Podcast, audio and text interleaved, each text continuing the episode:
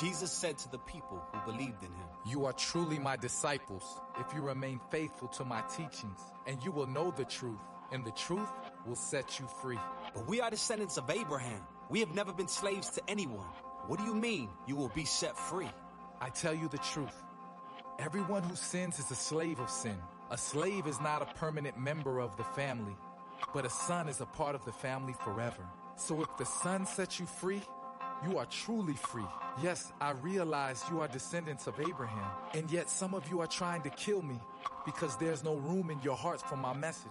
I am telling you what I saw when I was with my father, but you are following the advice of your father.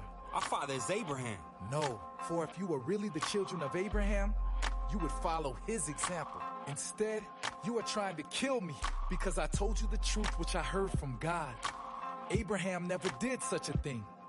No, you are imitating your real father. We aren't illegitimate children. God himself is our true father. If God were your father, you would love me because I have come to you from God. I am not here on my own, but he sent me. Why can't you understand what I am saying? It's because you can't even hear me. For you are the children of your father, the devil, and you love to do the evil things he does. He was a murderer from the beginning. He has always hated the truth because there is no truth in him. When he lies, it is consistent with his character. For he is a liar and the father of lies. So when I tell you the truth, you just naturally don't believe me. Which of you can truthfully accuse me of sin? And since I am telling you the truth, why don't you believe me? Anyone who belongs to God listens gladly to the words of God. But you don't listen because you don't belong to God. You Samaritan devil. Didn't we say all along you were possessed by a demon? No, I have no demon in me, for I honor my Father. And you dishonor me. And though I have no wish to glorify myself, God is going to glorify me. He is the true judge. I tell you the truth. Anyone who obeys my teaching will never die. Now we know you are possessed by a demon. Even Abraham and the prophets died. But you say, anyone who obeys my teaching will never die. Are you greater than our father Abraham? He died, and so did the prophets. Who do you think you are? If I want glory for myself, it doesn't count. But it is my Father who will glorify me. You say, He is our God. But you don't even know him. I know him. If I said otherwise, I would be as great a liar as you. But I do know him and obey him. Your father Abraham rejoiced as he looked forward to my coming. He saw it and was glad. You aren't even 50 years old. How can you say you have seen Abraham? I tell you the truth. Before Abraham was even born, I am. At that point, they picked up stones to throw at him. But Jesus was hidden from them and left the temple.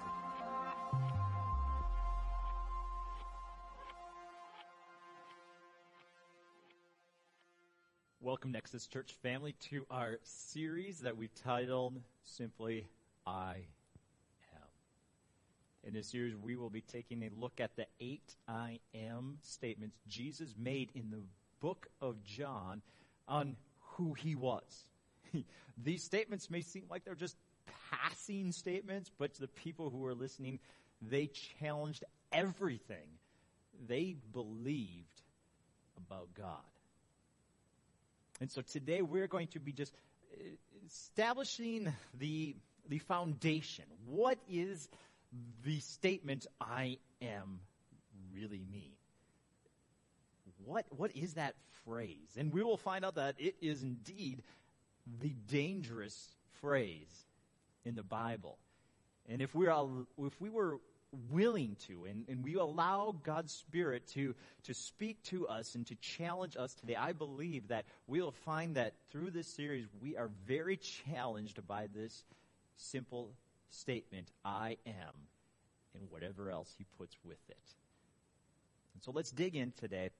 And as you saw in this, the opening little video clip, Jesus really was profound in this, this, this setting up of that statement. But what made it so like what it was kind of like it was the the, the straw that broke the camel's back that statement what led up to that phrase and jesus confronted the people listening so much that when he said that statement they just blew up and so i want to read to you why this enraged so many and what led up to it. So, verses 30 through 39 of John chapter 8 state, as he was saying these things, many believed in him, right? He was making all these profound statements. And so now people are starting to believe in him, starting to follow him. They saw the miracles, they listened to him, and they're like, this guy is something special. He's just not a carpenter's son that we thought he was from that little town, Nazareth. Ugh,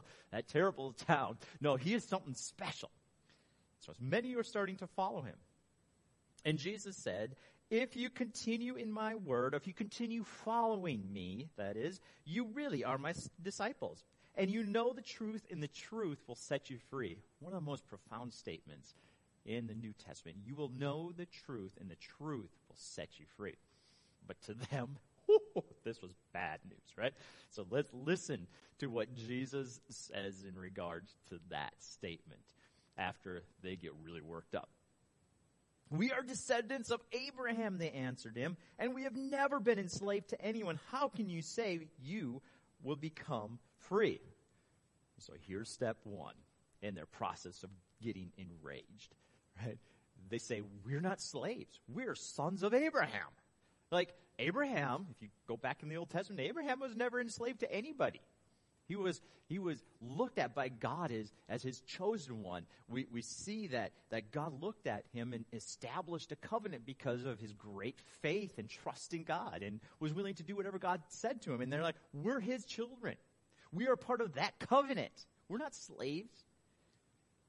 But Jesus responded, Truly I tell you, everyone who commits sin is a slave of sin. A slave does not remain in the household forever, but a son does remain forever. So if the son sets you free, you will be free. I know you are descendants of Abraham, but you're trying to kill me because my word has no place among you. I speak what I have seen in the presence of the Father. So then you do what you have heard from your father. Father is Abraham, they replied. If you were Abraham's children, Jesus told them you would do what Abraham did. So here it is. Jesus looks out at them and says, You, you're not the sons of Abraham. If you really were, you wouldn't, you wouldn't be against me. you, Abraham trusted me. He believed me. He believed God. He trusted God. You would be following me if you are sons of Abraham. And so here Jesus is just laying down this, this very clear first point. You are slaves to sin. You are following after what you've been following after ever since I created Adam and Eve. You're, you're following after your desires in the flesh. In fact, you are followers of Satan. Wow. Listen to this. Verse 40. But now you are trying to kill me. A man who has told you the truth that I heard from God, Abraham did not do this. You are doing what your father does. We were born of sexual immorality, they said. We have one father, God. But Jesus said to them, if you were, if God were your father, you would love me because I came from the Father and I am here. For I didn't come on my own, but he sent me. Why don't you understand what I say? Because you cannot listen to my word. You are of your father, the devil. You carry out his desire. No. So first, they're slaves to sin. And they're not followers of Abraham. They're not his children. They thought that because they were part of the family of Israel that, that they didn't have any sins and that they were right with God and, and that they were going to be in heaven with them and all's good. Jesus says, no, you're slaves of sin. You're followers of, of, of the devil. Man. See the tension rise. Feel it.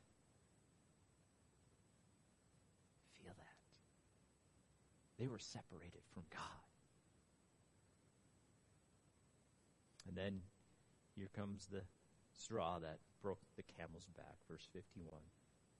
Truly I tell you, if anyone keeps my word, he will never see death. What? Never see death? Now we know you have a demon. Abraham died, and so did the prophets. You say, If anyone keeps my word, he will never taste death. Are you greater than our father Abraham who died? And the prophets died. Who do you claim to be? Who do you claim to be? If I glorify myself, Jesus answered, My glory is nothing. My Father, about whom you say, He is our God, He is the one who glorifies me. You do not know Him, but I know Him. If I were to say I don't know Him, I would be a liar like you. But I do know Him, and I keep His word. Your father Abraham rejoiced to see my day. He saw it and was glad. Jesus just continued to confront them, right? Like, what? First, he claims to to be like at the same level as Abraham, like he saw Abraham. But not only did did he set up to be as equal as Abraham, he claimed to be in existence before Abraham, and in fact, greater than Abraham. Like, I can't even fathom the intensity in that room that day. Jesus is claiming their, their father is the devil, that they're not from Abraham, and that, that they are slaves to sin and slaves to the enemy of their soul, and that he was with God, and that God sent him. And he is following after God, and that he is greater than Abraham. Like, we can't, like, we can't even envision what that statement seemed like to the, the people listening. Like they are, they are just new followers, right? They believed him and they wanted to learn more about him. And now he's setting up all of these statements and they're just so confused. It, it would be as if maybe uh, you owned a business. Imagine yourself being a business owner. You were in the company for many years and you took over the business. Now you've been, been the business owner of this facility for the last 20 years. You spent your whole life and now you're down to like your last five years before retirement. And somebody who's a new part-time employee walks up to you and says, Hey, next week I am going to take over this business and I'm going to make you a part-time janitor what would you think of that person? They would either be insane, like out of their mind, or, or they're a malicious person who thinks that they can just do whatever they want and take you up, right? Like, that's what we're talking about here. Like Jesus walks in and in essence says, God sent me. So in their mind, he's, they're thinking like maybe he thinks he's a prophet and he's been around forever, like before Abraham he claims to be greater than Abraham. He claims to be there before Abraham. And now he's calling us a follower of Satan. Like, who does he think he is? Like, we've been here for 50, 60, 70 years, and now here comes this 30 something year old claiming to be sent by God and existing in, at least as long as Abraham did. This is, this is mind blowing. They would respond just like us, right? Who do you think you are? Who do you think you are that you think you as a, you know, maybe a month long employee that's a part timer that cleans the floors, who do you think you are to think that you can dethrone this business owner who's been in it for 20 years and then been part of the company for another 20 years? Who do you think you are? Claiming these things. Are you out of your mind? And Jesus comes with those famous words I am. I am. To us, they seem harmless. But you have to understand where those words come from. They come from Exodus chapter 3, and I encourage you to go read it yourself. This is God in Moses, right? Another patriarch after Noah and after Abraham, right? Here, here comes a man who just is about to lead Israel out of slavery. God promises him success. God claims that he's going to send all these plagues and that Moses is to go to the Pharaoh, the most powerful person in all of the world at that time, and he is supposed to ask for his people, the Israelites, to be freed and to go into the promised land. And after all this conversation with Moses, he looks to God or prays up to God in this burning bush. What do you what am I supposed to tell these people? Who sent me? He doesn't know what to call God. Right?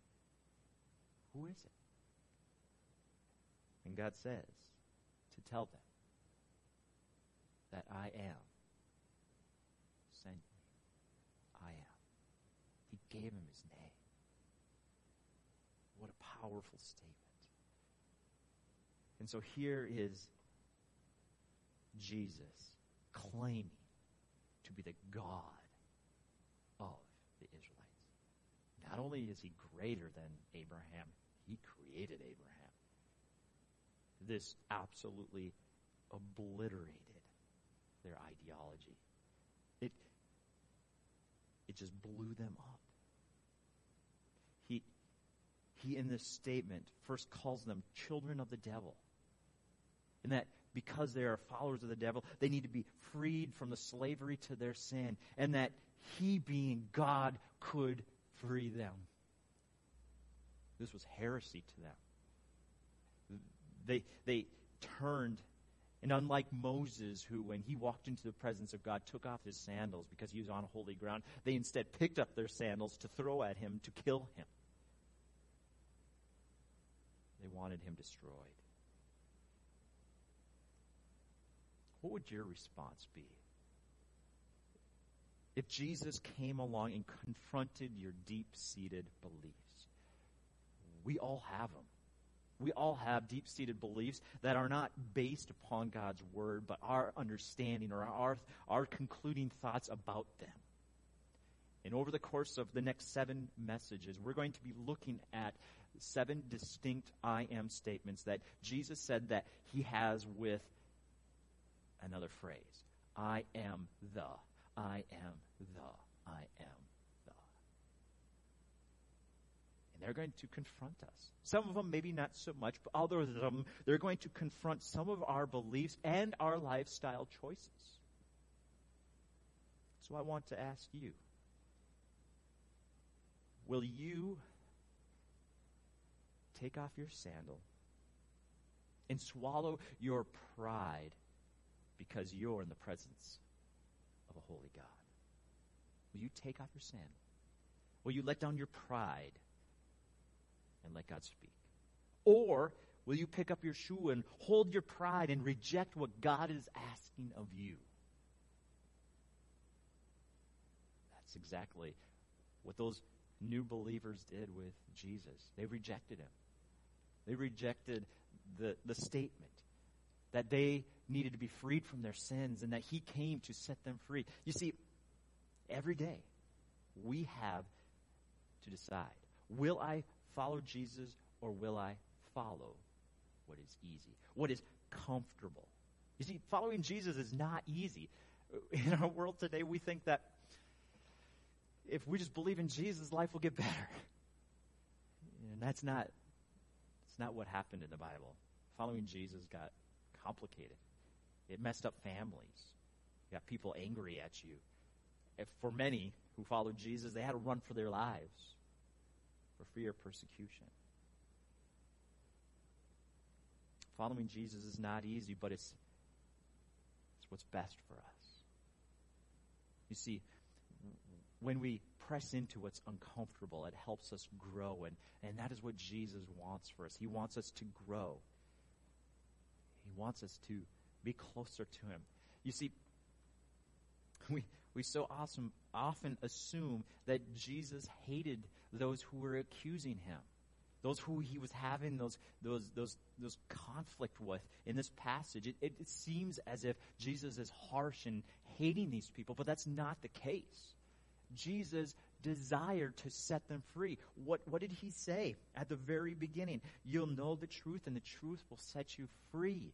He wanted these people to, to know the truth. He wanted to set them free because when they are set free, they are free indeed.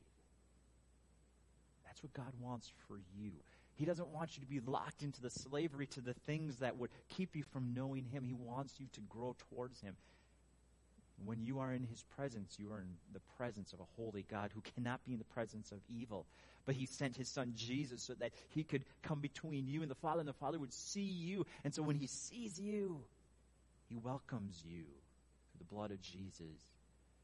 But He wants you to continue to grow in the likeness of Him. And so when we get set free, we get set free so that we can become more like Him and to become connected to Him.